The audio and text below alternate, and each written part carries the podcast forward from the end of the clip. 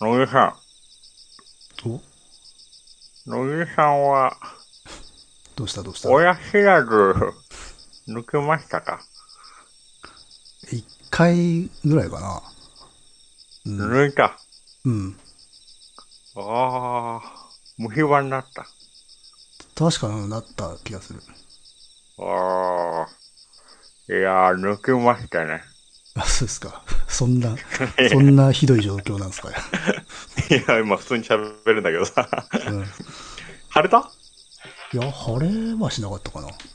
え、本当に？うん。僕ね、ちょっと、えっ、とね、何日前に抜いたんだっけ ?3 日前ぐらいに抜いたんだけど、ちょっと、乃木くんに今送ったから見てくれる？お、写真？うん。えーっとね。ああ、すすごいな、これ。すごいでしょ詰め物してるみたいだ。獅子道場でしょ漢文だけ。そうね、昔のね。あの、なんか、軽く、飴玉加えたみたいになってるでしょそうね。わかりやすく腫れとんな。いや、うん。私もちょっとだよ、でも。でもこんななんないよ。やっぱ腕が悪いのかな、あそこ。いや、それはあれなんじゃないの？歯、歯とかによるんじゃないの？ないけど。そうなのかな。ちいや、職場の人に、いろんな人に聞いてみたんだけど、こんな腫れないよって言われて。うん。いや、まあ、は、どうなんだろうね。腫れるという話も聞くけど、見たことないね、こういうのは。いやー、今もちょっとやっぱ違和感がすごいですね。ああ。引いた。まあでも今、あ、でもまだ若干、あれか、今、ウェブカメラ越しに見る分、うんでも少し腫れてんね。うん。輪郭変わってるもんね。うん。そうなんですよ。うん。いやー、久しぶりにさ、ちょっと歯医者に行って、なんか俺のイメージだと、まあ、お親知らずのことでい言ったんだけどさ、うん。なんかこう、レントゲン取って、検査して、あの、入念な、あの、あの話し合いというか、医師からの説明と、これぐらい腫れますんで、あの大事な仕事がない時の方がいいですよとか説明があって、あの日程調整をして、それでいざバシってなるのかなと思ってたら、だけどさ、なんか座るなりいきなり、今日抜いちゃいましょうか？みたいなことを言われてさ、ああ、いや、まあ、そ、そんなもんだった気がするけどね。あ、そんなもん？うん。そっか。なんかちょっとイメージと違ったなと思って。おあもちろん麻酔を使うから、うん、本当にそんなノリでってわけにいかないだろうけど、うん。いやー、結構、結構、いきなりもう麻酔して、すぐ、施術って感じでしたよ。なんと。ああ、じゃあ結構やべえとこなのかもね。ね。まあ確かに、周りの歯医者が全部埋まってる中で唯一ガラガラだったからね。ああ、いつでも予約が取れるという。怖いね。うん、他はね、もう先までう結構埋まってたんだけど、その歯医者はね、全部大丈夫だった 全曜日。まあ、久しぶりになりましたのが、えー始めましょう。カエサルの休日です。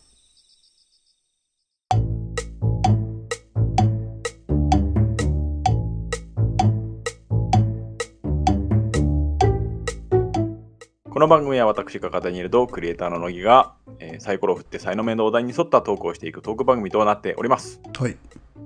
はい。えーメールをいただいております。紹介するのが遅くなってすみませんね。はいはい。はい。えー、112回でメールを読んでいただいたメタラのジゴロです。前回のメールくれた人ですね。うん。あの、HN ってやつです。これなんだろうねって。うん。HN 分かりづらかったですね。ハンドルネームでした。ああ、そうかそうか。いや、むしろ、普通に考えたらそうだよなっていう。そうそうそう。うんなんかな、なんであんなことを考えてし多まったのか分、メタラーに引っ張られたんでしょうね。そうそうそう。うんそうなんだよ。HM に引っ張られたんだよな。うんそう。そうね。ちょっと深く考えちゃったよな。うん。えー更新後、マッハで聞き、しくじったと思いました。えー自分が何年も考えていることについて、この際ですので質問します。乃木さんもダニエルさんも自分の作品が完成したといつ思いますか？逆に妥協とは何だと思いますか？妥協せずにストイックに作品に向かい合うとずっと完成したと思えないのではないかゴールは来ないのでは？と思ってしまうのです。ここをこうすればとか、もう少し突き詰めればとか考えて完成しない段階で一からやり直しになってしまいがちです。ものづくりは誰でも始められるが完成させられるのは一握りと誰かが言ってたような気がします。この妥協とたどり着きたい完成形との折り合い、どうつけてますか？厄介な質問すいません。アーティストのお二人にお聞きしたいです。ということで、ありがとうございます。ありがとうございます。質問いただきましたよ。こちらこそ失礼いたしました。そうですね。はい。どうですか、えーあなた。僕ですか？ええいや僕はね、すごい、あの、つまんない答えになってしまうのかもしれないですけれども、うん。締め切りです。うん。完成は？ね。うん。いや、僕も同意見です。あの締め切り、今はもう逆にギャラリーとかの方から締め切り示されているので、まあそこが締め切りになりますけれども、あの全然こう売れない時とかも自分自分で締め切りは作ってましたね。じゃないと終わらないので。うん。なので終わりはない。締め切りっていうのが答えですね、僕。で、あの、思います、私も。う んあのね、だから決めるしかないっていうことですよね。うん。うん。そうなんですよね。まあ、ただ、心境としてはその、まあ、それはそうなんだけれども、どうしたら決められるかっていうところだとは思うんですけどね。うん、要はうん100%やりきったらなんて多分ないじゃないですか。だから、うんどのぐらい、どのあたりまでいけば、こう自分でやめれるのかなっていうところよね。うん。うん。あのね、僕は書いていて、どうしても、あの、進行状況的に次のを同時に始める時期っていうのがあるんですよ。うん。そうすると、書いていた作品の興味が徐々に新しい方に移ってって、まだ書こうと思っているものでもちょっと興味がフェードアウトしていって、よし、終わりにしようっていう感じになりますね。うん。あの、まあ、結局、こだわって直そうと思えばいくらでも直せんだけど、その情熱もやっぱり徐々に減退していくのよね。うん、うん、そうそうそう。結構本当にあの、フェードアウト、すごい緩やかなフェードアウトしていくんだけど、もう音で言ったら気合がかけてるみたいなところまで いけばまあやめれるんだろうなと思うけど、うん。逆にそこまでいかないってやったらば多分まだねあるんですよ直すべきとこ。うん、そうですね。うん。まあ、情熱が残っているってことなので、まあ、終わってないのかな。次の、次の作り始めたくなるんでね。うん。まあそしたら潮時なんだろうし。うん、そうそうそう。で全然そこまでいかない、まだまだ納得がいかないって言ったら、多分それ、あの、もっと大きいレベルで直すべきところが多分あるんでしょうから、構成とかそのレベルで。うんうん、もうなんか、あの枝葉の部分とかで手を加え続けてるってところだったら、それ多分フェードに入ってると思うんですよね。ううんん。そうですね。あとはそれ、実は執着だったりするしね。うん、ああ、そこは折り合いは難しいところだね。実はもう、なんだろう、こう、不満とかっていうよりかは、惰性のまま直し続けてるみたいなところもあるんでしょうから。あとはまあ、次のをもう始めてしまうと、意外に薄れていったりする。そう無理に、無理に始めてしまうと。うんうん。意外にね、執着って結構邪魔くさいんで、うん。なんか固執し始めたなと思ったら、ちょっと距離を置くっていうのは大事かな。うん。まあ、決めちゃうのが一番いいですよね、でも本当ね。うん。うんでも自分でなかなか決めるのって難しいんだよね。難しいですよね。う。うんん。だからまあ、うん、まあ、一つ一つにこだわりを持たないのがいいのかもしれない。まあやっぱだから外側になんか締め切りが発生するのが一番いいよね。まあ仕事で納品物であるっていうのを、あるいは公募とかで何かに出出すとかであればもそう絶対に訪れるから、それはそれで楽じゃないかなと思うけどね。うん。そうですね。うん。締め切りを作る。これですね、じゃうん。っていうかそれしか多分ないと思いますよ。あ。はい。終わるようとしなければいくらでも続くからね。そうそうそう。まあ、モナリザなんかは生涯持ち続けて加筆し続けたと言われますけれどもね。うん。そうね。それはそういうものとしてああればいい。うん。うんそうね。またちょっとそれは、あれは出すいう作品ではなかったと言われてますんでね、確か。うんでもどうしてもこれは全然終われないっていうのは多分もっと大きいところで、うん、直すべきところが多分本当にまだあるからなんだと思いますよ。うん、という、ということですねと。いうことで。はい。えーと、そのような形で、次に行かせていただきます。はい。2つ目。ダニエル様、乃木様。配信ご苦労様です。ルルです。お久しぶりですね。ありがとうございます。えー、前回ちょっと文房具の話をしたんでね。うんシャーペンが使われ始めたのは私が小学校3から4年生頃でした。当時はまだ高価で芯も安くはなかったと思います。小学校で禁止していた理由の一つは家庭の貧富の差が出ないようにということだったと思います。なるほど。鉛筆削りは教室にも置いてあって自由に使ってよかったと思います。削りカスを捨てるのは日直がやっていたかな。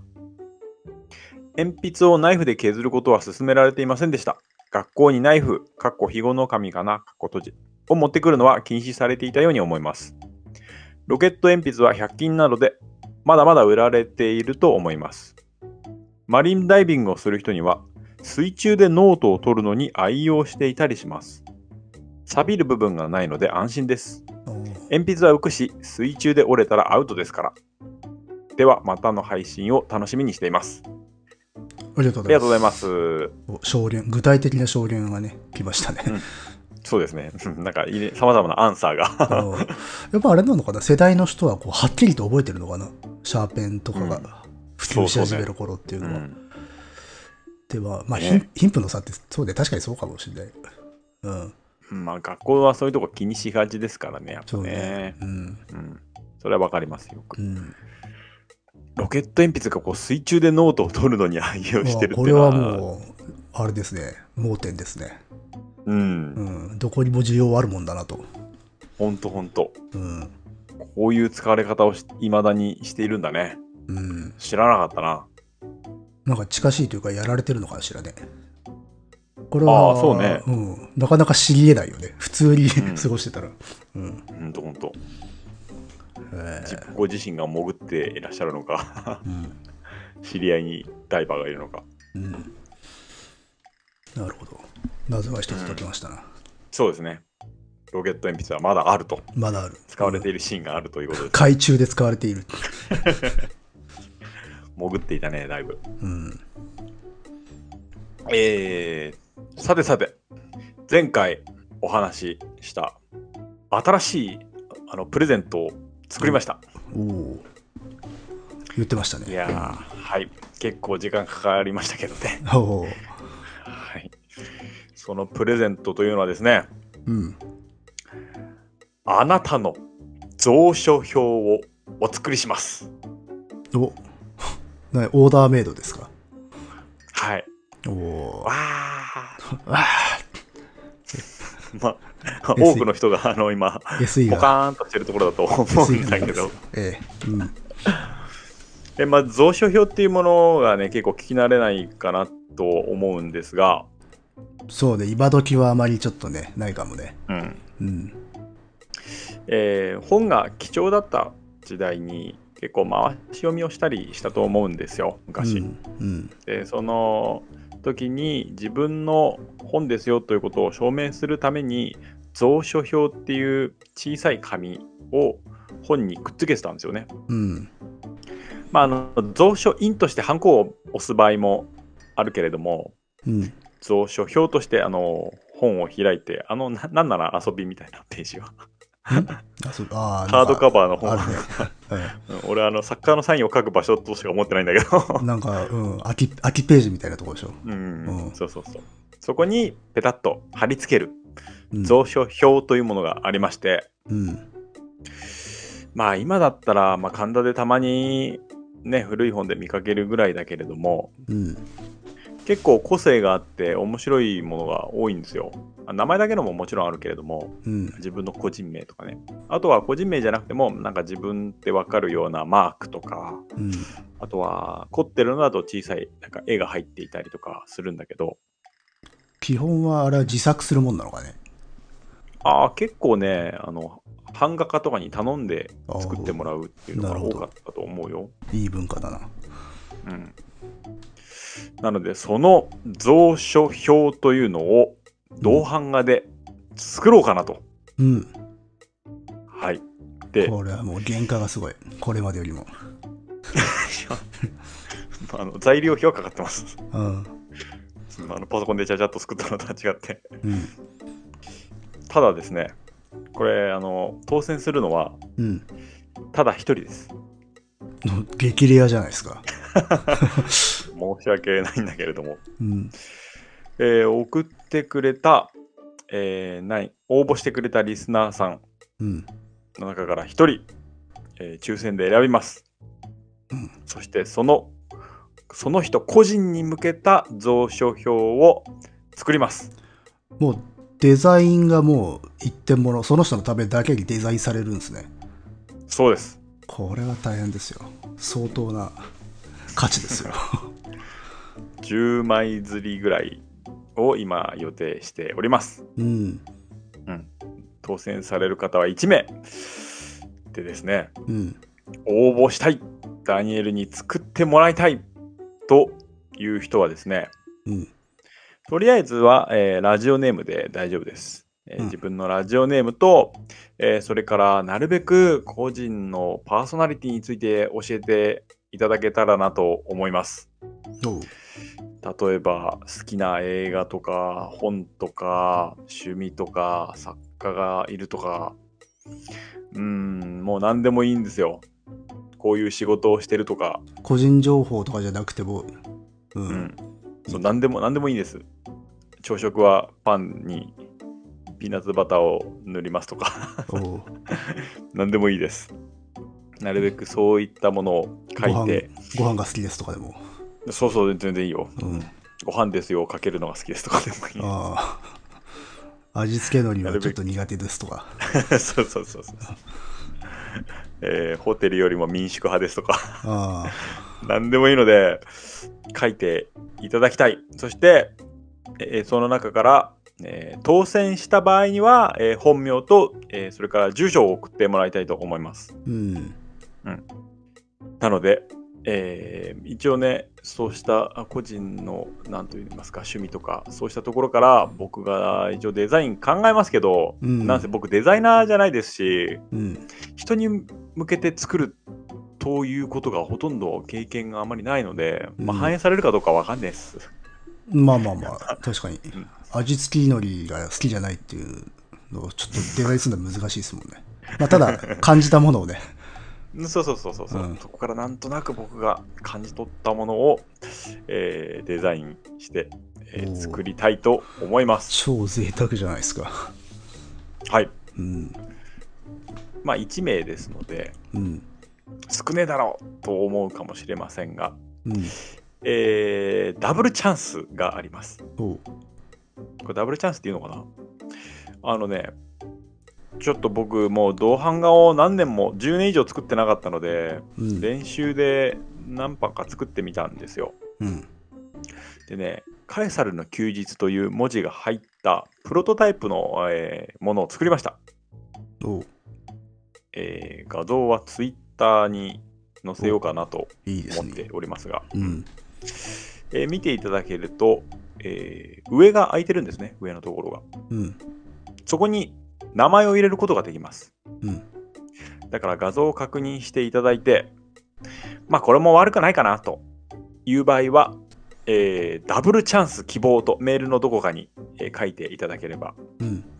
そちらの、えー枠にも入れたいと思いますので、っていうことは、まあ、さっきの、あのもう、オーダーメイドは1点だけど、それ以外は、もうあると。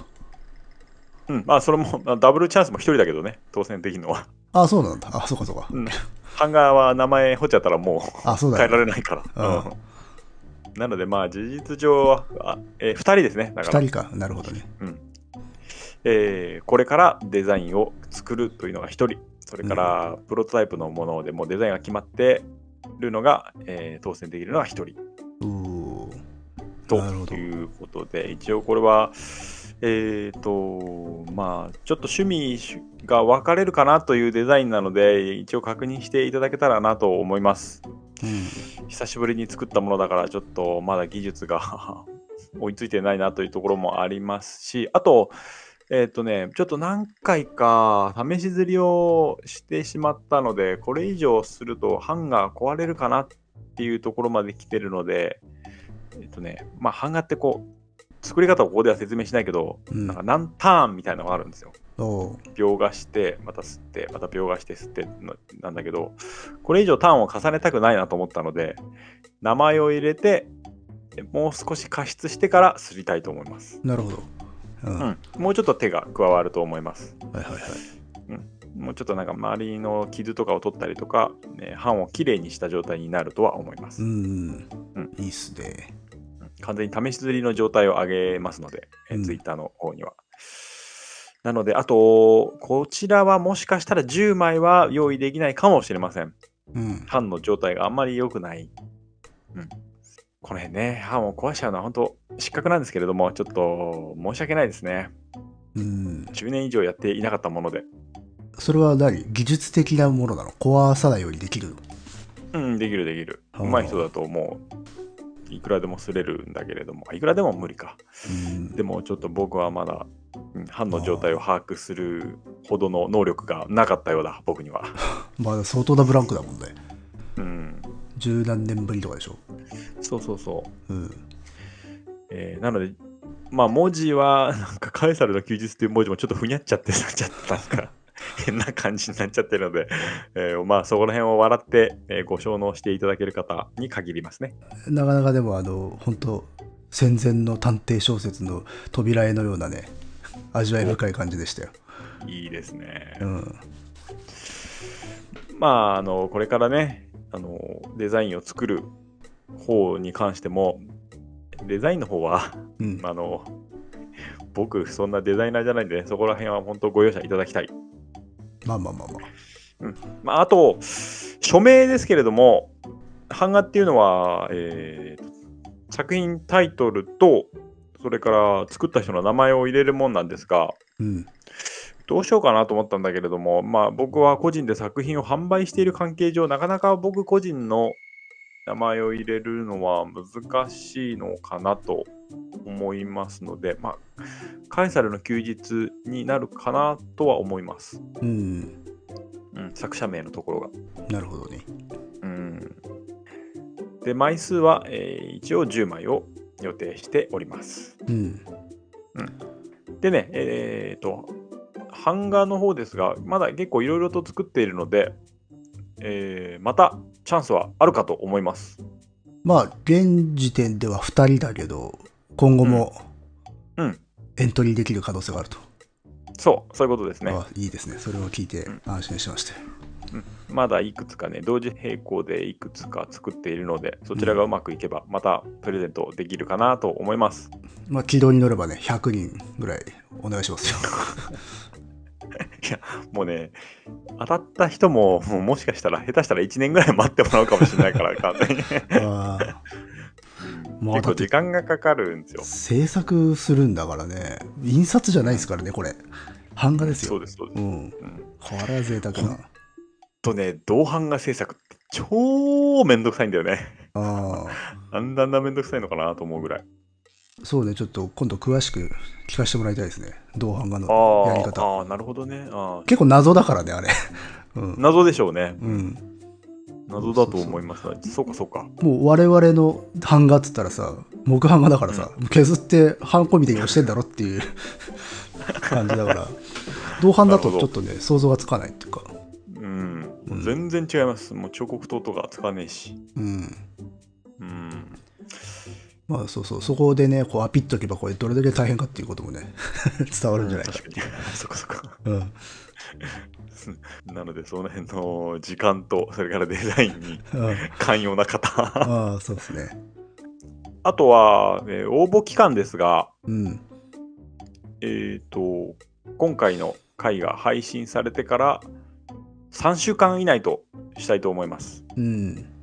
うんまあ、これ、配信をまず聞くタイミングが人によってバチバチだから、もっと広く持ちたいけど、どうしてもね、制作期間を考えると、はいど。こかで区切らないといけないっていうのもあるので、まあ、だから、ツイッターとかね、とかでもね、ちゃんと書いておくっていう。うん。うん。そうですね。うん。そうですね。あの、えー、と今回の概要文のところにも、まあ、詳しくそこら辺は書いていこうかなと思います。そうですね。うん。うんまあ、そんな感じかな。そこら辺を全く目も触れず、こう、聞く人もまあ多分いると思うので、それはもう致し方ないんでごめんなさいってとこだね。そうですね。うん。申し訳ないということで、そうそうそう。うん。許してください。まあまあ、でもまあ今後ね、何何回かあるかもしれないので、うん。そうですね。うん、え次の機会を待っていただきたい。ー、もう素晴らしいですね。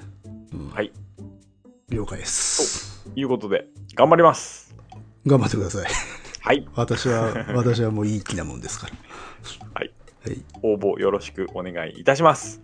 お願いします。えー、そうしたことで、まずプレゼントの発表でした。ありがとうございました。はい。わああの SE が欲しいぜ。わーってやつね。YouTube とかでよく流れてるよ。いやー、あるね。うん。YouTube ってすごいな。あれちょっと、あれちょっとポッとするよな。聞くと。うん、そう。そうだよね。ちょっと頬を赤らめるよ。そうね。スピーディーな感じ出るよね。そうそうそう。編集にしろね。すごいスピーディーだよね、YouTube って。あまあね、ブツブツ切るからね。う。うんん、すごい切ってるよね。うん。あのスピード感はちょっとラジオにはいらないなって感じ。まあ、まあでもほら、ポッドキャストは結構ほらもう、1.5倍速、2倍速とかで聞く人もいるからね。ああ、そうか。うん。最近なるほどな。最近ほら、倍速話題じゃん。うん、倍速話題だね、例え倍ば。速、なんかすげえこすってんじゃん。結構笑っちゃうな、あれな。うん。ファスト映画とかね。ああ、そうね。まあ、あれは画像とかで動画をそのまま使っちゃってるから引っかかってるわけでしょ。うん。うん。そっかそっか。見たことある？あ、あのーおすすめとかで遭遇したことは何度もあるよ。見ないけどね。ああ、そう。ううんん。いや、だって普通にだってね、ネタバレなわけだし。うん、そうだよね。全然知らなかったから、そのニュースで見ただけなんだけどさ。うん。あ、でもね、映画のね、あの、倍速はね、基本初見ではしないんだけど、うん。何回目かの時にすることあるよ。ああ、そう。うん。あれね、シナリオの構造が分かりやすくなるのよ。圧縮されるんではいはいはいはい。なるほどね。だからちょっとこう話を整理したいな。もちろんあの何度も見てる映画でね。っていう時にやることがある。へえ、そうかそうか。でもそうやってうんあれだね、映画の構造を、構造に踏み込んだ見方とかもするんだね、やっぱね。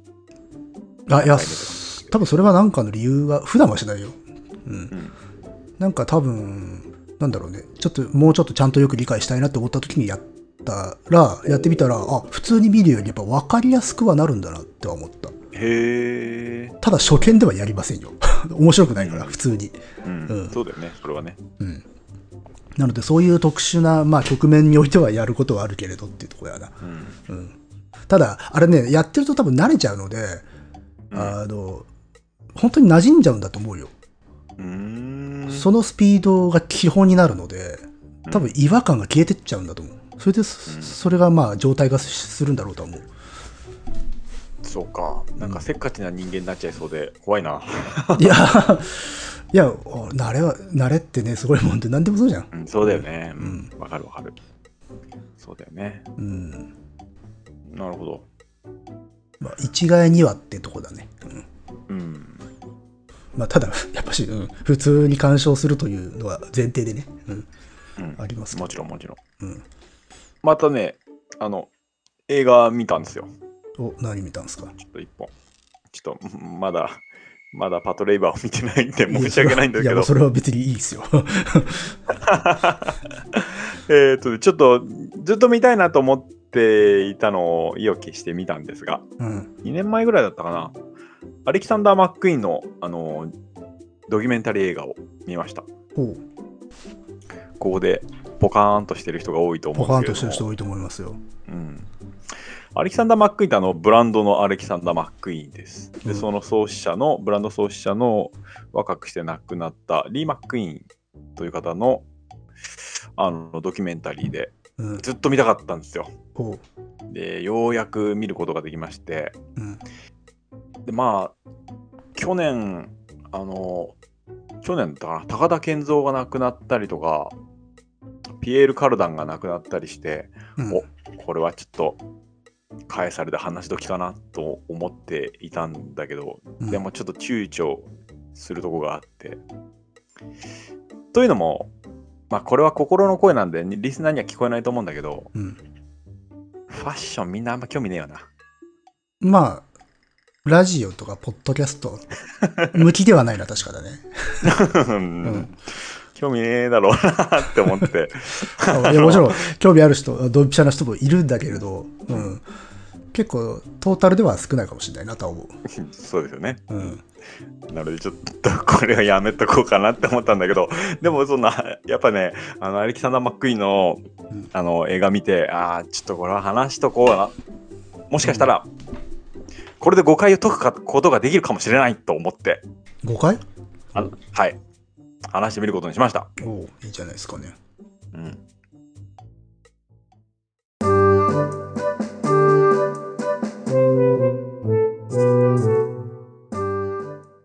乃木くんどうですか？ブランドってなんか特にハイブランドってどんなイメージあります？ハイブランドのイメージですか？全く自分に縁がないってイメージですよ。うーうんん。なるほどええシャネルとかそグッチルイ・ヴィトン。う。まあ自分が何か多分身につけたり買うと買うことはないんじゃないかな。もう生涯。うんうんうん。僕ねあのねシャネルとか大好きなんですよ。おう。実は。あ、そう。うん。あとドルチェガッパーナとか。でも別に持ってんの？なんか。一個も持ってないですああ、じゃあ普通にあのセンスっていうかデザインとかが好きっちゅうはい。はいそうなんですうん。ファッションって何かなーって思うことがよくありましてあのさうん。ファッションショーって見たことあるかな？テレビとかテレビでは本物はないけどね。うん本物っていうか現場では。うん。うん結構やばくねあれあまあ、いわゆる、そうね、ハイファッションのあの、うん、はね。うん。うんまあでもほら、あれき、なんかこう、日常で着る前提じゃないから別に作品なわけでしょ、あれだって。そうですうん。おいいこと言いましたねうん。作品って何だってことですねまあそう服装のね。あ、確かにそこの淡いにあるよな。うん。日常で着るための服を作ってるものじゃないですからねあれはうん。うんまあだってもうほ、ほぼほぼ裸も込みだったりとかするんじゃん。はいうん、ありますあります、うんなのでファッションな中学生の時にさなんかあのー夕方ぐらいなんかファッション通信ってのがああやって、純二ちゃんかなんか、え、純純ちゃんそうそうそうテレ東かなんかでしょ？12うん。テレテレ東で今時純二ちゃんって言わないで。あれ見んの大好きだったんだよね俺ああれ、でもなんとなく見てたよ。うん、うんあれ面白かったよねなんか、うん、興味があったわけじゃないのに、ついてたらなんとなくうん見てたわ。あうんの、うん映画番組とかもやってたよね。時間帯だったのかな、確か。あ本当うんそれは分かんないけどなんかね、うん、俺も結構見てたんだけどうんまあああいうものと日常で着るものっていうのはやっぱ違うんだろうなっていうのがずっとあってうん。あれはあれで好きだったんだけれどもいろいろとその後自分でなんか興味があって読んだりとか見てたりしてちょっと腑に落ちてくるところとかもいろいろあって、うん。うん、話すに至るんですがうん。ファッションって、うん、僕は結構好きなんですねそういう意味で。うん。まあまあ、でも、でね、私より好きなのは確かよ。うん昔から。うん。そうねうん。ファッションは何かで読んだんですが、えーファッションとは物の所有と表彰を通して自己を形成する行為そのものであるとおうまた、大リさんに来るな。でもそうだと思います。うんいうのを、まあ、読んだことがあってああうんまあ確かにそうだなと思ってつまり人間と身体とアイデンティティコミュニケーション、えーそれからまあコミュニティとかに関わる全てを説明することができる。うん。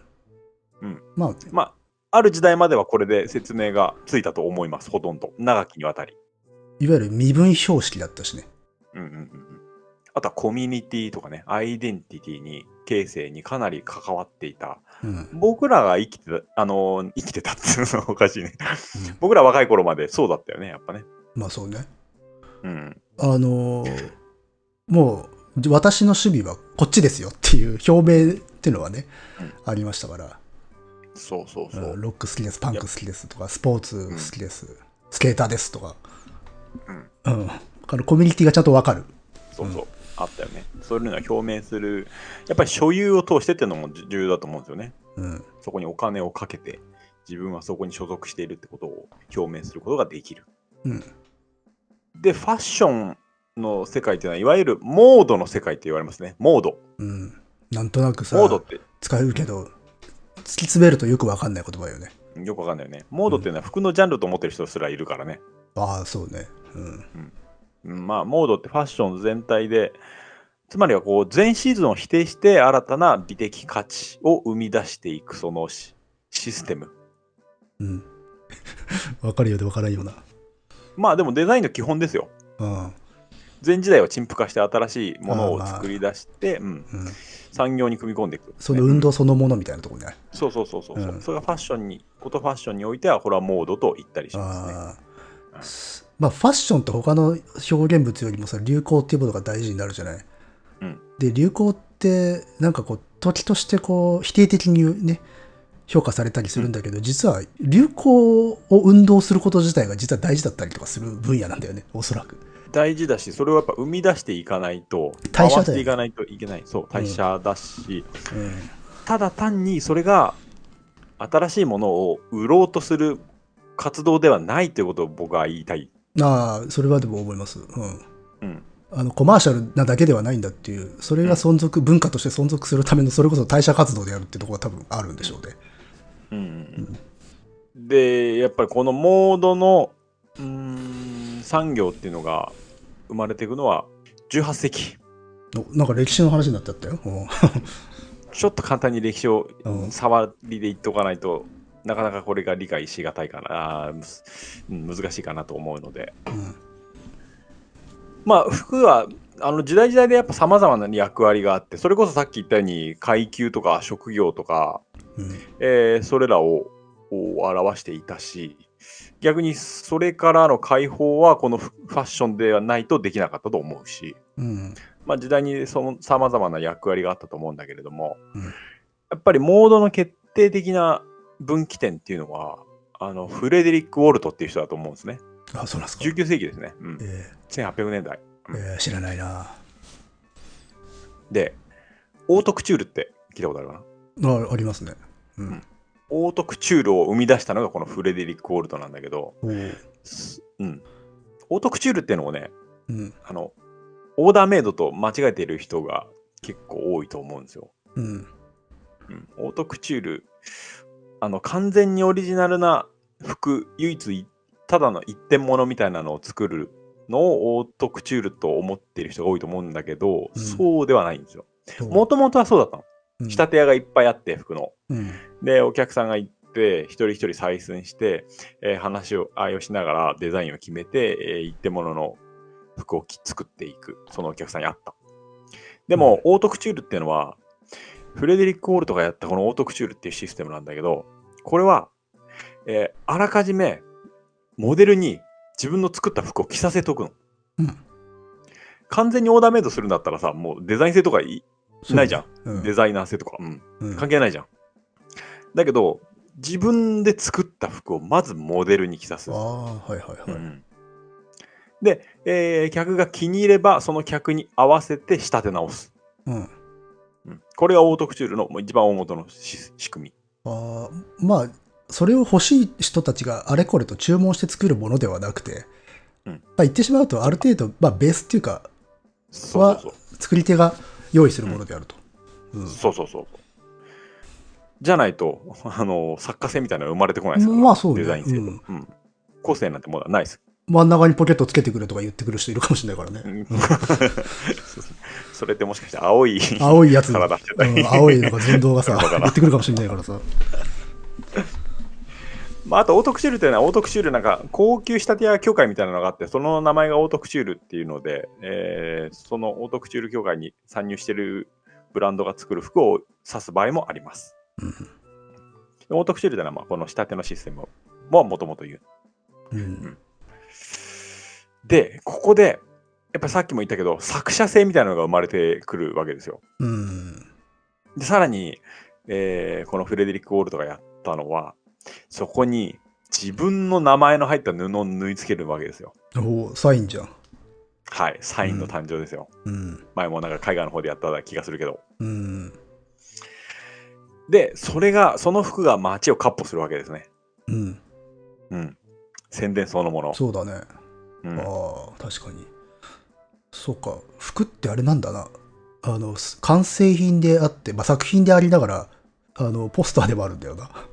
そうだよ。うん。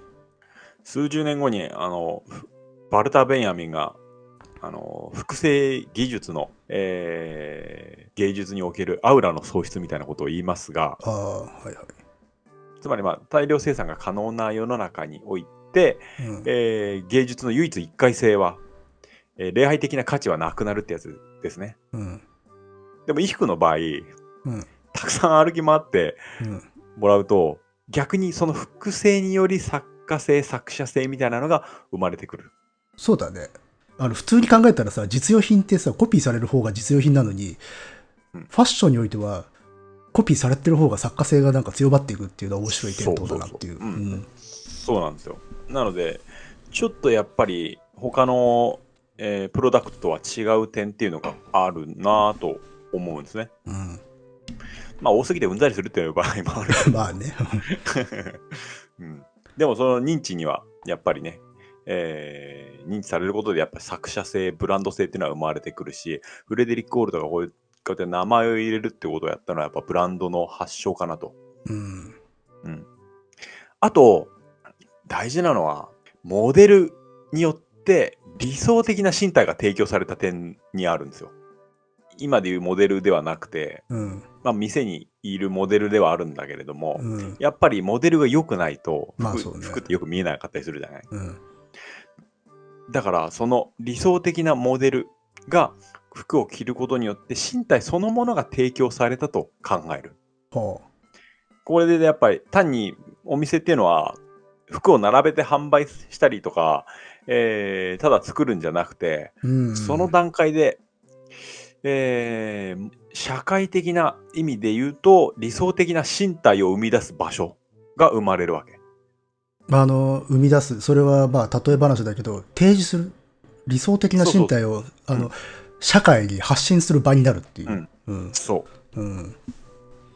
そういうわけなんだな。ああ、確かにそうだなので、な。うん。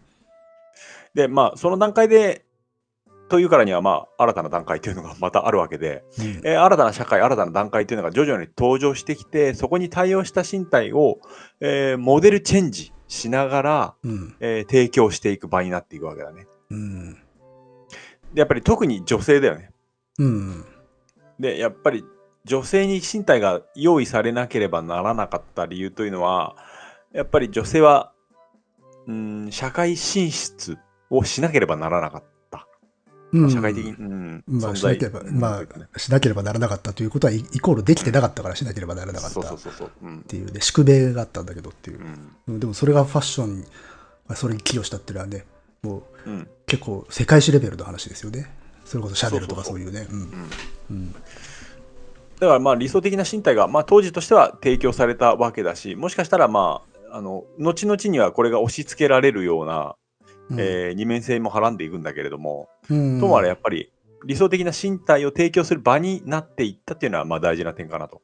うんうん今、軽くそういう矛盾、二面性があるって言ってたけど、さっきその身分標識であるっていう側面があって、それってつまりこう固定するものであって、まあ、ある種断絶を作り出すんだけど、実はそこから解放されるにもまたファッションが必要であったっていうね。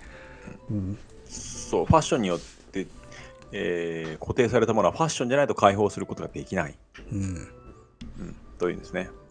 なるほど、なるほど。うん、まあ現代に通ずるこうモード産業の骨子が出来上がっていくわけですね。うんまあ、つまりまあさっきも言ったけど、まあ、自ら陳腐化させて新しい流行とかを生み出していく。でもまあそれはもう社会の状況に応じて作り出していくので、うんうんえーまあ要請というか自ら作り出していくって感じですね。まあ、あれだもんね、トレンド作っちゃうしね、今でもね。うん、そうそうそう。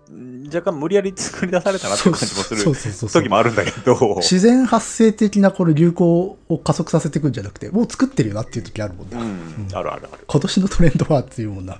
うん、そうそうそうそうそう。いやいやいや、うんまあ、モードによって押し付けられた身体っていうのがあった上で、えーそれをまあモードによって解放しようとしたのが、かのガブリエル・シャネルですね。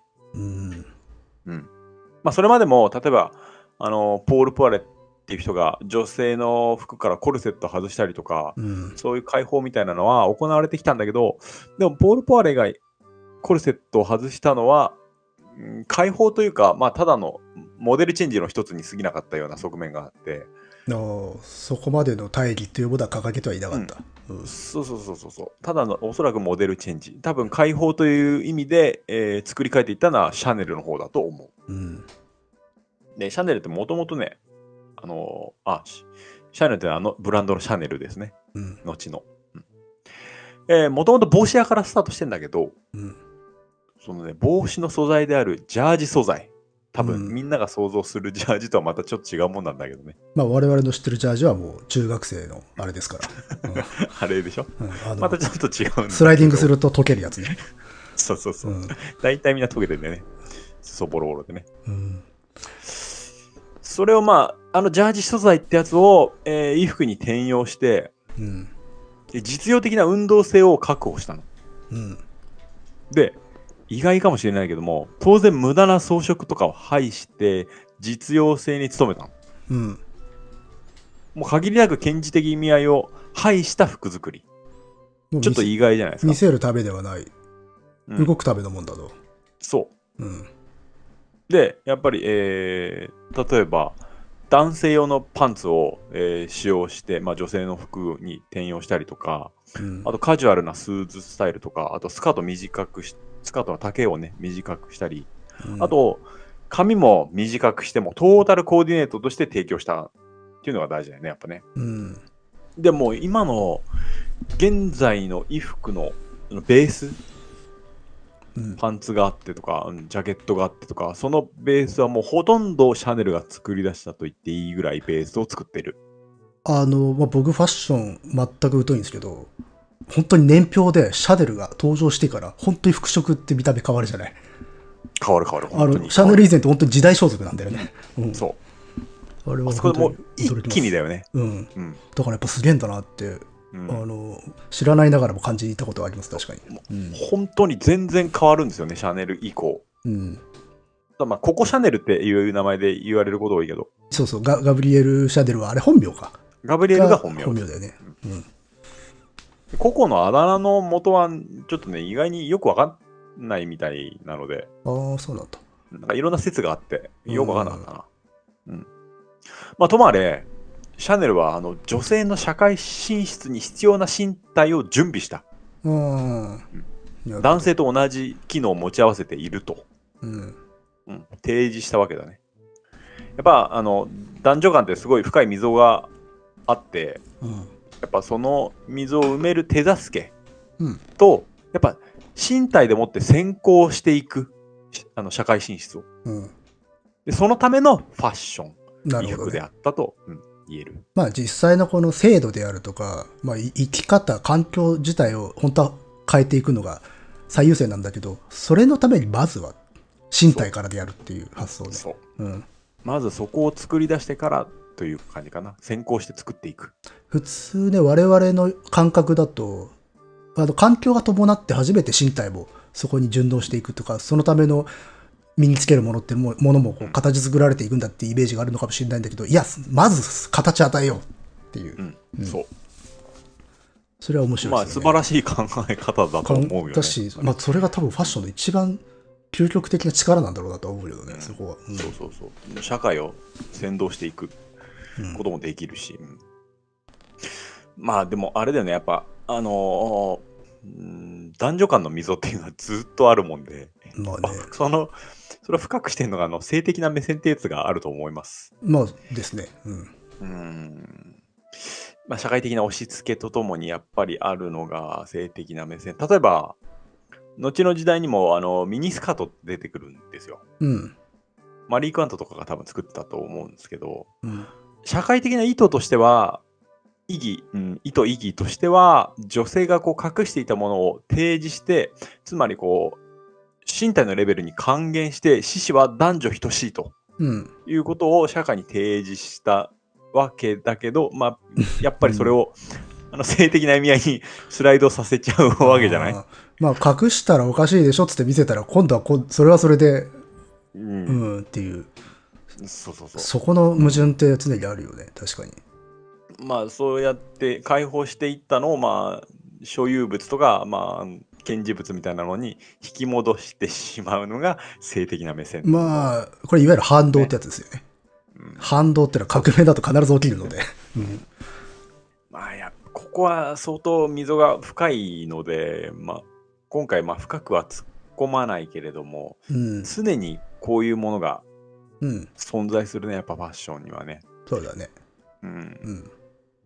あとまあファッションの功罪でもあるかなと思うんだけれどもうん。あくまでもた例えばこう男女等しい平準化をやっぱ目指すものではあるんだけれどもあと平準化ってあの、えー男女だけじゃなくて、えー年齢とか貧富の差とかそういったところも平準化を求めながらも最終的な差異を埋めようとは絶対にしないよねやっぱね。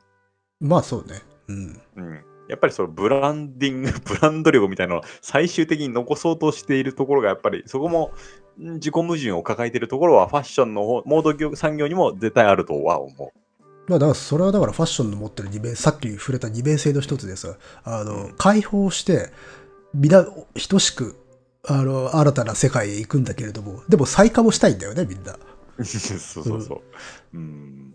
だからこう、平準化と再化ってのは両方持っちゃってるっていう、その思考がね。うん。ベクトルがもう、モード産業っていうのはそういう二面性もやっぱ持っているところが。そうで、だって、流行を作り出すと言いながら個性を重んじたりとかするっていうさ、ちょっとこう、ね、うん興味ない人からすると意味わからんよっていう話になってくるけどから。そうそうそう。まあね、ちょっとそこも面白いところではあるなと思うし、そうね功罪があるなとも思う、そこは。うんえーだからまあ、オートクチュールを作ってるブランドっていうのはだいぶ減ったけど、やっぱりシャネルとか、ジバンシーとかはやっあディオールとかもやってるかな、確かね。うんうん。やっぱハイブランドはオートクチュールやめないですよね。うん。最終的なところで価値を下げたりはしない。なるほどね。で、さっきオートクチュールの話したけど、やっぱりオートクチュールの時点ではまだ社会の層としては上の人の方しかうん。購入することができなかったわけ、利用することはできなかったんだけれども、これをちょっとやっぱもう少し下げるのが、プレタポルテってやつですね。おう聞いたことある。これが、えーさっきちょっと名前出したピエール・カルダンが、開発したわけではないんだけれども、非非常にこう前に進めて賛同したというか、うん。プレタポルテっていうのは、オートクチュールに対する高級既製服みたいな感じかな。うん。一応できてはいる、うん最初から。うんでも高い。いいもん。そう、でも高い。うん で、最初からサイサイズ展開がされている。うん。まあ、既製服ですね。うんプレタポルテ。っていうのを作って、えーでもやっぱりここでもっとモード産業っていうのを、えーいろんな層に広めていこうという意図は持っていたわけ。うん。最初、これを進めたピエール・カルダンっていうのは一旦波紋みたいな状態にはなるんだけども、それはね、あの、プレタポルテでたくさんいろんな人が服買えたらさ、うん。広まっていくじゃん。まあね。だから最終的には、ね広まっていって、今はもうハイブランダーはほぼプレタポルテですね。うん。うん、両方作っているって感じ。プレタポルテとオートクチュールを両方作って。これね、プレタポルテとオートクチュールを、えー両方作って、モード産業を、えー行っているのが、まあ、現ほぼ現在の状態ですね。うん。うんうん、現在に通ずる産業の形がほとんど整整ってくるのが、まあ、60、70年代あたりかな。うん。なんか、イメージとしてはファッションショーとかさ、そういうのいっぱいやってるイメージあるな。あの辺から。うん、あーえっとね、ファッションショーはね、最初にやったのは、うんとね、あのーさっき話したフレデリック・ウォルトが、あの、まあ、最初モデルを使ったっていう話したけど、うん。ウォルトが、一応ね、自分の店の前でファッションショーみたいなことをやっていたの。うんこういうシチュエーションで着るといいですよみたいなのをちょっとやっお客さん集めてやったり現場でね。ああ、いいね、それ。それはそれで今もややったらいいのにね。うんね。で、ファッションショーっていう形にしたらまた別の人なんだけれども、うん。イギリスだったかな。うん、なるほど。まあ似たようなことを、えーやったのは、えーフレデリック・ウォルトかなっていう感じかな。うんそうそう。えーで、やっぱりこのモード産業のが基礎が整うと、あとはね、もういろんなものをモードに取り入れていくのが70年代、80年代、どんどん広げて吸収していく。うん。例えば、僕らに近いところだと、70年代のパンクですよ、パンク。うん。ビビアン・ウェストウッド。うん。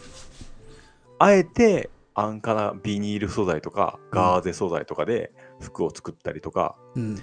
要するに底辺の層までモードに取り組んでいく。うん。あと、うん、組み込んでいく。まあ逆に言うと新たな身分標識ではあるっていうとこだけどね。うん。ううんん、まあまあ、そこは二面性ですね、そこは。俺たち反対性っていう。そうそうそう。高田健三が、あの民族衣装とかを取り入れていったりとか、うん。さまざ、まな差異みたいなやつをモードによって打ち壊して、あるいはまあ吸収拡大していくのが、この70年代とか80年代かな。うん。時代に合わせた身体をここでも提示し続けてくる。まあ多様性ですよね、ここ。うん。この時代はもう本当に。いろんな文化を吸収していく。だからまあ、ハイブランドっていうのは本当にやっぱり見る価値があるし、社会を語るし、うん革新的な、うん、身体発明ってものを見ることができるんですね。うん。で身体発明みたいなのがまだピンとこない人がいたら、えー非常に簡単な例で言うと、うん。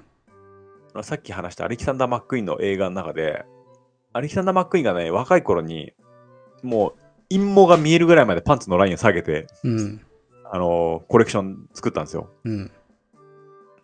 それは、えーなんでかって聞かれたときに、えーさらっと答えてたんだけど、あれは体の比率を変える試みだよ。まあ、なるほど。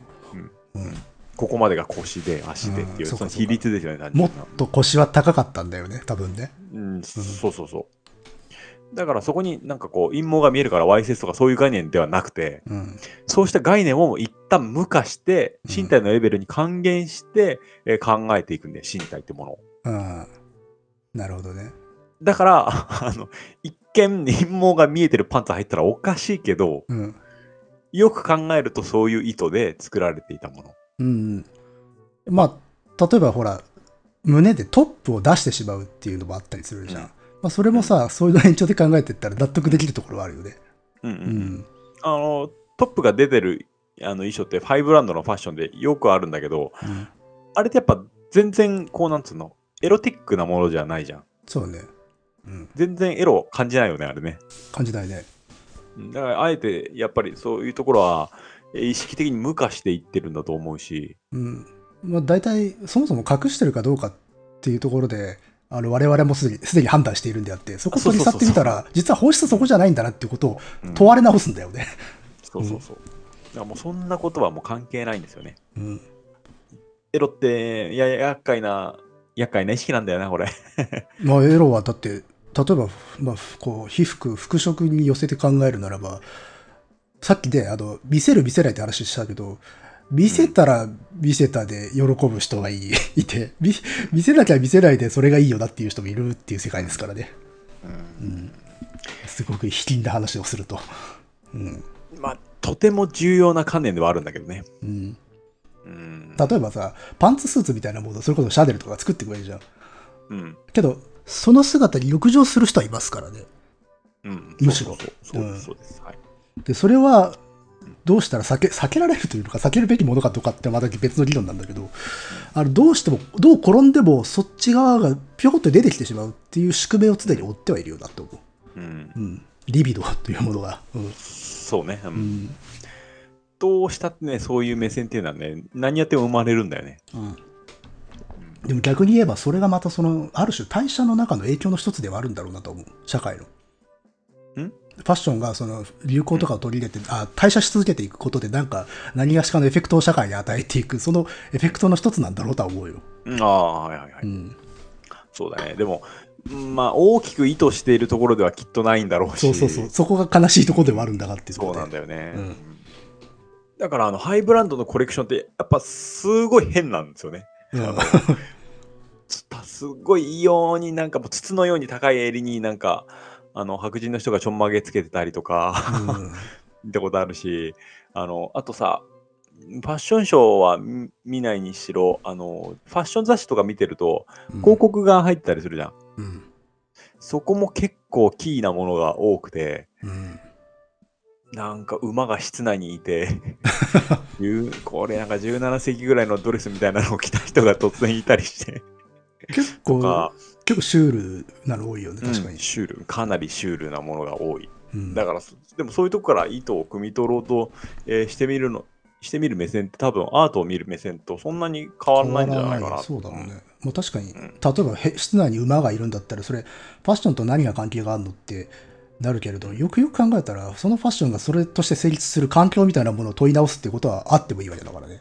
そうそうそう、内と外みたいなものとかね。うんだからね、面白いですよ。あとね、えっ、と、話そうと思ってたのはあれだね。えー例えば、あの、アレキサンダー・マックイーンのショーでとても印象的だったものがあって、うんあのー見る人は、通常さ、えーモデルの人が歩くところがあって、その周りにさ、人が見てるようなイメージがあるじゃない？うんでも、そのアレキサンダー・マックイーンのショーでは、見る人はマジックミラー越しにモデルが歩くところを見るの。うんで、モデルが歩くところっていうのは、精神病棟みたいのような感じなのね。うんで、そこにモデルが歩いてくるんだけど、歩くっていうかもうほんと、よたよた来て壁にしがみついたりとか、えー倒れたりとか、うんそれをなんか観察するものになるわけ。それを見に来てる人は。うんマスメディアの人たちとかね。うん見に来た人とか、コレクション見に来た人とか。でも着てるものはまあコレクション着てるので、うんその衣服のファッシファッションショーなわけです。うんで、そのね、コレクションの最後に、あの、ステージのど真ん中に箱みたいなのがあるのね、ずっと。うん。最後にその箱、立方体みたいなの、立方体のそれぞれの面がバーンって倒れるの。うん。そうするとガがバーって飛んで、その中に太った女の人がボロボロの椅子の上に横になってて、ほうほう。顔に不気味なマスクつけてて、そこに管が繋がれてて、それで呼吸してんの。で、もしかしたらピンときた人いるかもしれないけど、あの、ジョエル・ピーター・ビトキンっていう人の写真をベースに作ったもので、うん。ジョエル・ピーター・ビトキンってあの、欠損した体とか、まあ、奇形とか、まあ、あんまりいいのあれだけど、うん。まあ、当時の目線からすると、目を背けがちな身体とかに美しさを見出して、写真の作品とかを作ってた人なんだけど、うんその写真をベースにした、まあ、うーんと、難しいけど、まあ、醜い体ですよね。うん当時の価値観からするに。うんそれが最後にダーンと登場するわけ。うんで、なんかこう、マスガスマスクみたいなのでさ、ふうふう呼吸してるんですよ。もう演劇だよねそれね だから、アレキサンダー・マックイーンのショーとか、あの、まあ、ファッションショーを見に来た人っていうのは、当然新たにこう提示されるさ、えー衣服を通した新しい身体を見に来て、集まってきてるわけ。うんで、その美しいものを見に来た先に、うん醜悪さを見せらつけられるわけ。うんで、これって、要は鏡のような効果で、自らの醜悪さみたいなものをうん見せつけてるわけだよね。そこにそうね集まってくる醜悪さみたいな。うんだから、僕が思ったのは、その美しさを希求して、渇望し追い求めた先に、どうしても抗えない、肉塊としての身体、とか死とか、うん。タナトスみたいなものがあるっていうのは、あの、同時代に活躍した芸術家のダミアン・ハーストにかなり共通点があるなっていうのは思ったね。はいはいはいはい。あとそのね、女性が入ってた箱も、うんダミアン・ハーストがホルマリンズ系の作品を作った時の形状とすごいよく似てて、うん。まあ、蝶々とかもよく、えーモチーフとして使ってたし、うんだからなんかね、想起させるところがありましたね。活動としても、あの、アレキサンダー・マックイーンは自分のショーっていうのを、ファッションショーとは縁遠いなんか市場とかで開催したりする一方で、ダミアン・ハーストは展覧会を、あの、郊外の倉庫とかで、うん。ギャラリーじゃないところで開催したりしてたので、なるほど。影あ響と、が。うんもしかしたら相互の影響がなんかあんのかなってちょっと思ったね。まあ、確かにほら、まあ、美術とかアートの世界でさその身体性的なものっていうのはさ抽象化したりとかさ取り出してそれを別の形で表現するっていうのが本来アートだったのにそれをマジの肉体でやりますよっていうのがダミアン・ハートのじゃん。で今それファッションでもさ今まで語ってきた身体性っていわばあの抽象化じゃない？そうそうそう。でもそれをマジの肉体フィあの フィジカルでやるんだっていうところで一旦もう一度問い直す。肉塊だぞ、肉の塊だぞってことね。そうだよね。うん。うん、そこに一気に引き戻される感じ。引き戻されれるよね、現象にね。うん。だから、今までじゃあ理想的な肉体とは何かっていうことを問うんであれば、じゃあ理想があるということは理想でないものがまず現象にあるっていうところで、そこに一回立ち返ってみようじゃないかっていう、そういう反動だよね。ある種。反動を取り込むっていう。うん。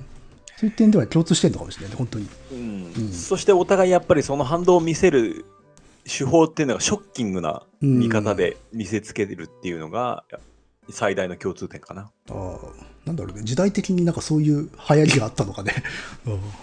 どうなんだろうねう。んまあ、アレキサンダー・バックンもイギリス人だしな。うんまあ、いわゆる植物的になるってことよね。うんあえて。うんそうそうだよね。う。うんん。はあ、はあはあ、面白いですよね。うんそうなんでね。だから、これを聞くとちょっと皆さん、ファッションショーなどにも興味が出てくるんじゃないかなと。あそれは普通にちょっと見てみたいなと思ったし、あと今までの前段を踏めば、その、なんつうの、キーなファッションショー受け入れられるんだけど、いきなりそれを見せられると、え、服でしょ？とはなるだろうなっていう。そうそうそう。うんそうなんだよね。だから服っていう定義ではなく、身体、準備される身体というものを意識して見てほしいかなっそうだね。ていうのがあります。あと、えっ、とね、一番多分この、なんていうか、ハイブランドみたいなものに嫌悪感を持ってる人っていうのは、うんやっぱりね、あんまり今までこうあえて使わないようにしたんだけど、ブランドっていう言葉うん。あるじゃないですか。ありますね。悪い意味でも使われますよね。そう。うん。その悪い意味でのブランドっていうのがおそらく90年代のうん。なんかブランド力みたいなものああ。多分自己顕示とかマウントとかそういう意味合いで悪く使われた、えー時があったんじゃないかなとキャバクラ文化だとか、ステータスの孤児みたいなだから、身分標識であったっていう時代があったんだけど、それを悪用したってことよね。そうそうそう、うんだからブランドもあのー革新していくモードじゃなくて自分のブランド力にすがりついたブランド維持みたいな、うん。えー売り方をしてたんじゃねえかなっていうのはあー思いますね。うんまあ、もともとその、なぜ身分標識足り得るかって言ったら、例えばかなり高級なものっていうのは、その身分でなければ着用ができなかったから、身分標識足り得たんだけど、じゃあそれを着たらその身分になれるのかっていうことは、になっちゃったんだよね。本当は違うのにっていう。うん。ち違うんだよな。それでそれを、もそのブランド側もそういう売り方したってことでしょ。まあそうだね。うん。あなたのなりたい自分になれますようんっていう。そうなんだよね。そこはまあ、こうそこも功罪かなと思う。思ううんまあもうね、C が2つ重なったロゴだけが欲しいとか、うん。ね、そうね。ルイ・ヴィトンのあのモノグラムのバッグが欲しいとか、財布が欲しいとか、まあ、えーまあそういう人はそういうふうに消費すればいいと思います。まあね。まあ、ただやっぱしこうトータルでね、浮いちゃってたら、やっぱし意味はないなっていうのは。そうなんですよね。まあ僕がまあ言いたかったのはそういうブランド、ね、グッチとかシャネルとかリトンとか、ねクリスチャン・ディオールとか、うん、ちょっとうん。避けちゃうような名前かもしれないけれども、うん。こういうブランドはちゃんと毎回毎回新しいコンセプトを打ち立ててモード産業として社会に新しい身体っていうのを提示し続けてるんだっていうことをおちょっと言いたかったかなと。お、すげえ、代弁、代弁者。はい。うん、みんなだから一度うん。銀座にでも行って、お エルメスにでも入ってそうするとあれだよね入り口のあのガードの人に どの本日はどのようなご用件でしょうかとかそんな、そんな風景今あんの、裏口からポーンってうん、いやーでもあれですよ。それこそだからブランドとか流行っていうのがもうちょっと悪いイメージの言葉になっちゃったよな。もともとはそういう意義があったんだけどっていう。そうだねまあ、特に流行はそうだよね。流行って本当否定的に使われるようになったじゃん。そうだねううんん。でも流行って結構本当に大事だったりはするのよね。う。うんん。まあ、流行が、ここ近年やっぱなくなってきたかなという感じはうん。するね。まあ、それはいいことなんだけれども。うん。あの、まあ、極論言ってしまうと、流行って、あの、なんですよ。大衆に意志があるんだっていううんうんうんことをし、あの、偉い人たちに、ね、投げかけるものなんで、うん。だから本当に流行がないっていうのは結構やばいとは思う。うんうん、それはそれで。うん。まあ今完全になんというかな多様化っていう言葉はあんまり使いたくねえなと今思ったんだけどうん。んいろんな分野が割と差異なくいろんなジャンルとか分野が差異なくフラットに存在している状態なのでうん。あんまりこうダサいっていう概念も最近あんまりないなとは思うね。あの、むしろ、ね、我々の世代以上に若い人たちはこう個性を求められて大変だというようなことを あの、ネットのニュースとかでね、ま あ見ますけど。うんあ。ーまあ、主語でかくて雑なんですけど。うんでも、あのーやっぱり、なんていうのかな。ノームコアって知ってる？ノームコア。なんでそれは。これも流行の一つではあるんだけど、うん。若い人の中の流行ね。うん。究極に普通ってことです。ああ、なるほどね。うん。だから主張をしない。うん。うん。そこに求めない姿勢ですよね。それも一つの。ああまあそういうのもあるよね、確かに。うんあの、まあ、要はこうでこだわらないっていうこともかっこいいじゃないかっていう。うん。うん。それもまあだから一つの姿勢になっちゃうわけだけど、まあでもあれだよね。ファッションは総合的に見て社会的身体をこれまでは作り出してきたけど、うんその社会的身体っていうものが実際に着用するものではなくなってきたとは思うね。うん。そうだね。まあ、うん社会的身体がやっぱり一つは SNS とかバーチャルに求められるものであるのと、うん。あとは、俺ね、結構ね、スティーブ・ジョブズのあの服っていうのは結構大きい影響を与えたんじゃないかなと思うんだよね。なんか、ジーンズ、うん、汗だジーンズに。そう、ん毎回同じ服ジーンズとシャツで出るってやつなんだけど、あれがかっこいいという権威だったよな。かっこいいというか、かっこいいというかあの、うんもう、あの、姿勢ね服装とか、うんその身体で、うん。えー語れるものというのは語り尽くされて、それによって語る時代じゃなくて、うん。えーもう身体は平準で平等だから、うん。だからこそ行動で、えー行動こそが身体、社会的身体を作るんだっていうような、だソフ感じかなソフトウェアだったら親父は言ってるわけでしょ？あの格好で。あ、そうそうそうそうそう、うん。ハードじゃないんだよっていう。ハードなんて入れ物だからねっていうような。そういうことですね。まあそのくせ、車両つな筐体を作った会社ではあるけどっていう。うん、まあね。まあね。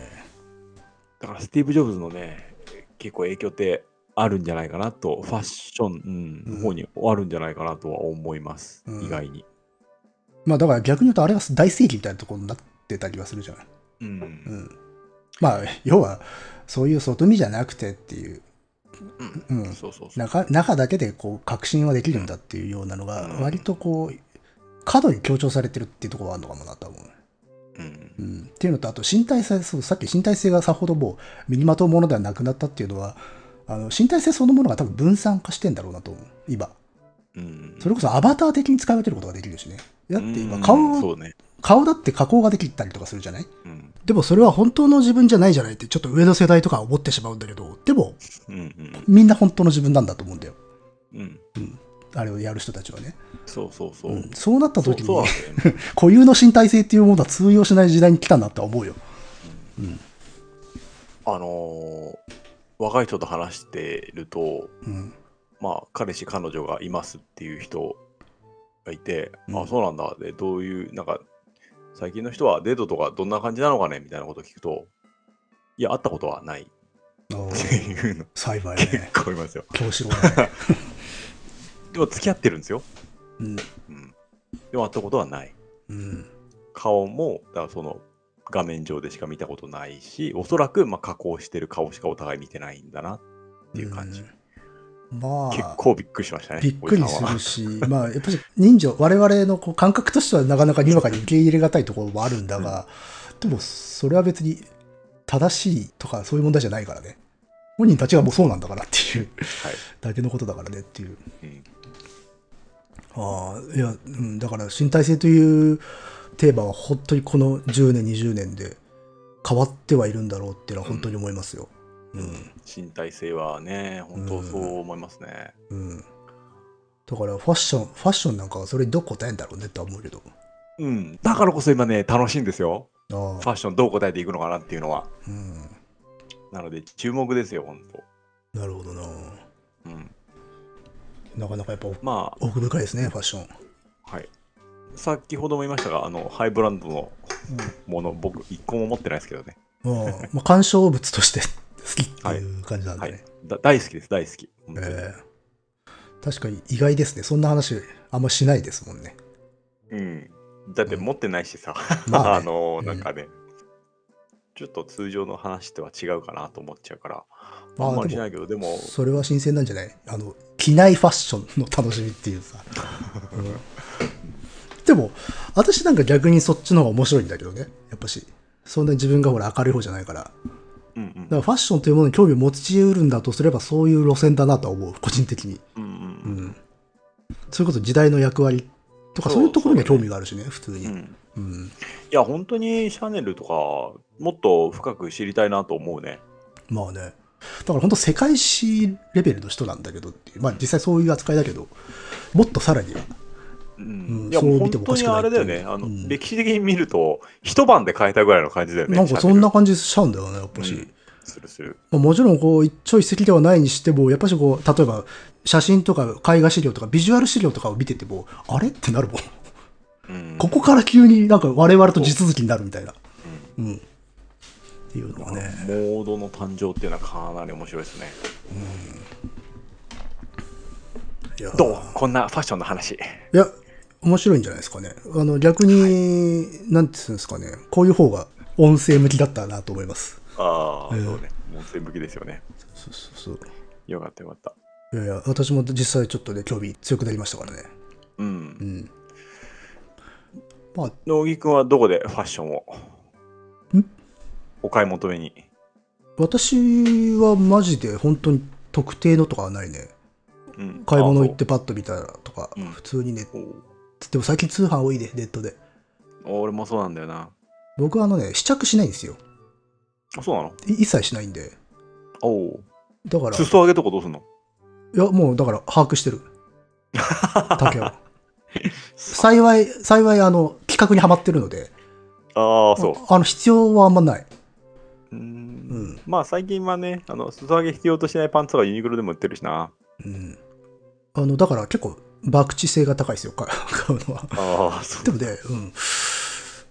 あの、だから、なんつうの、すこういう服好きだなっていうのはあんまないので、うん。うん。そうかそうか。あの、これ多分自分には合うんじゃないかみたいな目線割と強かったりするので、う。うんん。あんまり外れはないですね。外れっていうか、あの、うん自分なりにはね。うん人からど見たら分からんよ、それは。分からんけど、あの、ギャップみたいなものはそんなにないですかね。試着しなくても。うん。まあ、でもあれだよね。本当ファストファッションとかの台頭で、ダサいっていう概念は本当なくなったなとは思うね。まあね、いいことなんじゃないですかね。う。うんん。本当今、ファストファッションが現在の我々の身体のベースを作ってるような気がしますけどね。うん。まあ、そういう、そういうものに抗うこと自体、それらを意識してることだしねっていう。うんうんそうだね。そうそうそう。まあ、流行的なものとかにさ、こう背を向けるっていうのは、それを意識しないとできないことではあるから。だ結局、例えばそれに乗っからないことが個性なんだとするんであれば、個性は常に流行に依存してるってことになるんですよ。う。うんん。だから大事なもんだと思いますよ。そういうものもね。うん。そうそうそう。ねえ、僕は、ベースファストファッションで作りますけど、あの、うんパンツとか。うん。やはりバンド T シャツとかをそこに着たりとか。ああ、そうね。まあ、ベベースとかインナーとかはもう基本みんなそうだよね。そうだよね。うん。まあ、私はなかなか外に出ないので、ううんもうひどい格好してますけどね。あうーんなるほどね。地獄みたいな格好してますよ。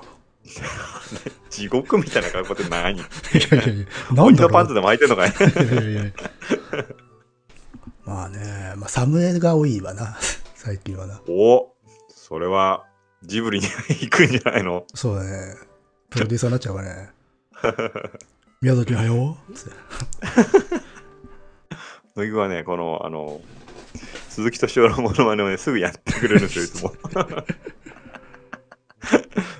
いやー、でもさ、くしくもさ、この人の名前が出たけどさ、あの、僕あの、サムウェイ威嚇説っていうのずっと唱えてたからさ、ああ、うん、そうなんですよね。あの、社会的にあの、威嚇し出すとサムウェイ来出すっていうさ、でも、あの、自分も来てるんですよね。その時になんかこう、敗北した気持ちがね、あったよ。いや、今だから意外だなと思ったのと、あうんそれ言うんだと思った。ああ、いやいや、まあ、別に隠すことでもないしねっていうう。ん、うん。なんか昔の偏見で、あの、威嚇する時に、あの、サムエキ出すか、マオカラーになるかどっちかみたいなとこあるじゃないですか。そうそうそう、あるあるある。うん。ついに来だしたか。うん。でも、マオカラーは着ないと思うよ、年取っても。うん、僕は。うん。そうね。あれ、何なんだろうね。なんでマオカラー着るんだろうね。あの、わからん文文化人は。うん。文化人ね。まあ、あれは文化人になりたい人がな来るんりたじゃないいの人が着るんだろうけど。うん。まあね。まあ、あの、ね、服部さんみたいにトレードマークになってる人はいいよ。もう昔からねっていうのは。でも、なんかある時から着出す人いるのよね、やっぱ。うん、んそうね。まあ、なんか僕らの若い頃にはいたいね。うん。いやー確かにそうね。まあそういうのもファッションのある種の効能の一つだしね。う。うんん。そうですね。そうそうそう。そうですよ。まあ、僕はあの、だからサムエ着て丸め丸眼鏡かけると威嚇だろうと思ってたから。見事に私その格好しますからね。えそれ意識してきてんの？いや、意識いや、普通になんか快適そうだなと思って着たら、やっぱハマったからさ、あいいなと思って。うん。まあでも似合うからな、乃木くんは。まあ昭和の顔ですからね。うん。うん、似合うからな、いいよな。それがし、お坊さんみたいになっちゃうから威嚇にならないんで、それはよかったよ。いや、人格になってると思ういや、よ。普通に僧侶が歩いてるって感じだからね。いや、ならないな。あ、でも、数珠つけたらダメよ。いや、もう、じゅあ、えっと、それはね、いわゆるおじさんがある一定の年になると巻くあれですか？そうそうそうそう。あれも何なんだろうね、あれ。あれも威嚇グッズなのかな？あれ威嚇だよ、威嚇グッズ。そうか。うんだから、ま、魔王カラーで数珠とか言ったらもう最高ですよね。やばいやばいやばうんい、やばいよ。うん。あれはちょっと金星の取れてない。あれちょっとやっぱ分析しがいはあるね、あれね。うん。うん分析しがいがあるよね。うん。あまあまあ、でも社会的な、ね、ステータスを、やっぱり表彰するというか、標識としてね、機能してるってことだ、今も。うん。うん。まあね。ある一定の効力はまだ未だに持ってます持っからね。てますよね、それは。うん。そして僕はそれが大好きです。うん。まあ、だって言ってしまえばさ、神事とか儀式においてさえ装束を変えるんだからね。ううんん。それはやっぱそういう力っていうものが、ある、霊的にもあるってことだから。う。うんん。霊的にもあるっていうのは、霊的にもあると見出してるということだから。うんうん。ですね。うん、僕はあのアーティスト写真みたいなのを撮るときは、うん。必ずバンド T シャツを着て、ああ、そうね。う。うんん、着てるみたいですよ。結構着られるパパターン多いけどね。あ、そう。あのね、バンド名が入るぐらいのところで、俺は切って提出するんだけど、うん。大体トリミングされて、ちょっと上の方になってる時とか多い。それはなんか不都合あんのかね？別に問題はないでしょわかんない。問題はない。ないやもちろんそのまま使ってくれるところもあるけどね。あなんかちょっと意味を引っ張られるのが嫌だとかそういうことなのかなねなんか、うんうん切られる時ちょっとがあるね。、まあ、この、こんなバンド聴いてちゃいけないっていう、なんか検閲が働いてるのか。あバンド T シャツ問題はなかなか根深いしな、あれも。根深いですよ。あれもちょっとファッションの中で特殊な位置を占めてるじゃないですか。そうそうそう。うん。だからそれもちょっとテーマにはしたいところよね。それ、それは、結構前まあ、話し触れたかな、でも。たとは思うけどね。うん。バンド T シャツ問題は。誰しもが陥るからさ、あれ。うん。あの、バンド T シャツでやること気づかずに着るパターンと、そうそうそうそう。あと、結構好きだから着ちゃうんだけど、結構似合ってねえなとかね。うん。うん。とか、あとサイズ合わねえなとかね。似合ってない、サイズが合ってないと、あ本物だなっても思う。あ、逆にね、それはわかるわ。そううん。あの、逆にすごい着こなしちゃってると、あの、そのバンド好きかどうかじゃなくて、マジでもうファッション性としてうん着こなしちゃってるなっていうのがうんあるんだけど、似合ってねえとはマジ好きなんだなっていうう。ん、そうそうそうそう。それはわかるやってねえの。うん。まあ、思うね。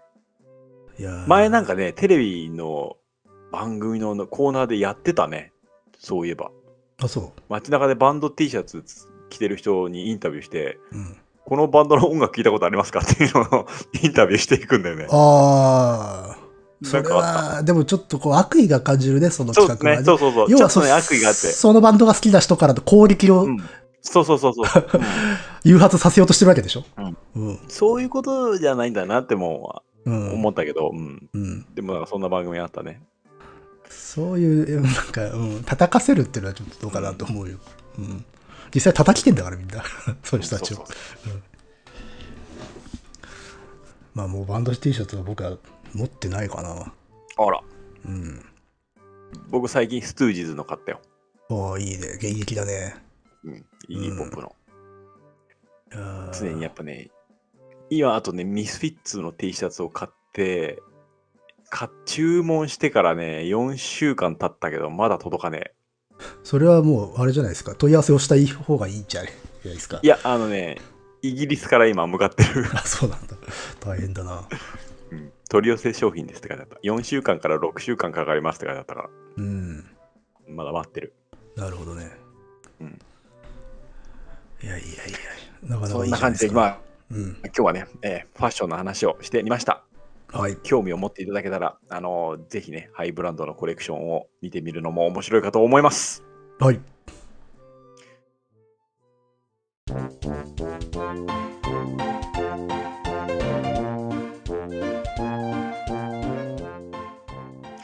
ということで、あとは最初の方に話した、えー蔵書表も興味があったら、ぜひお願いします。それでは、どしどしご応募していただきたい。はい。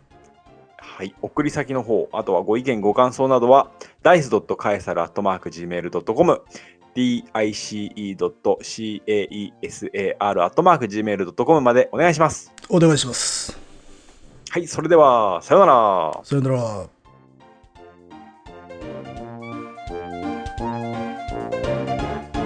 どしどしご応募していただきたい。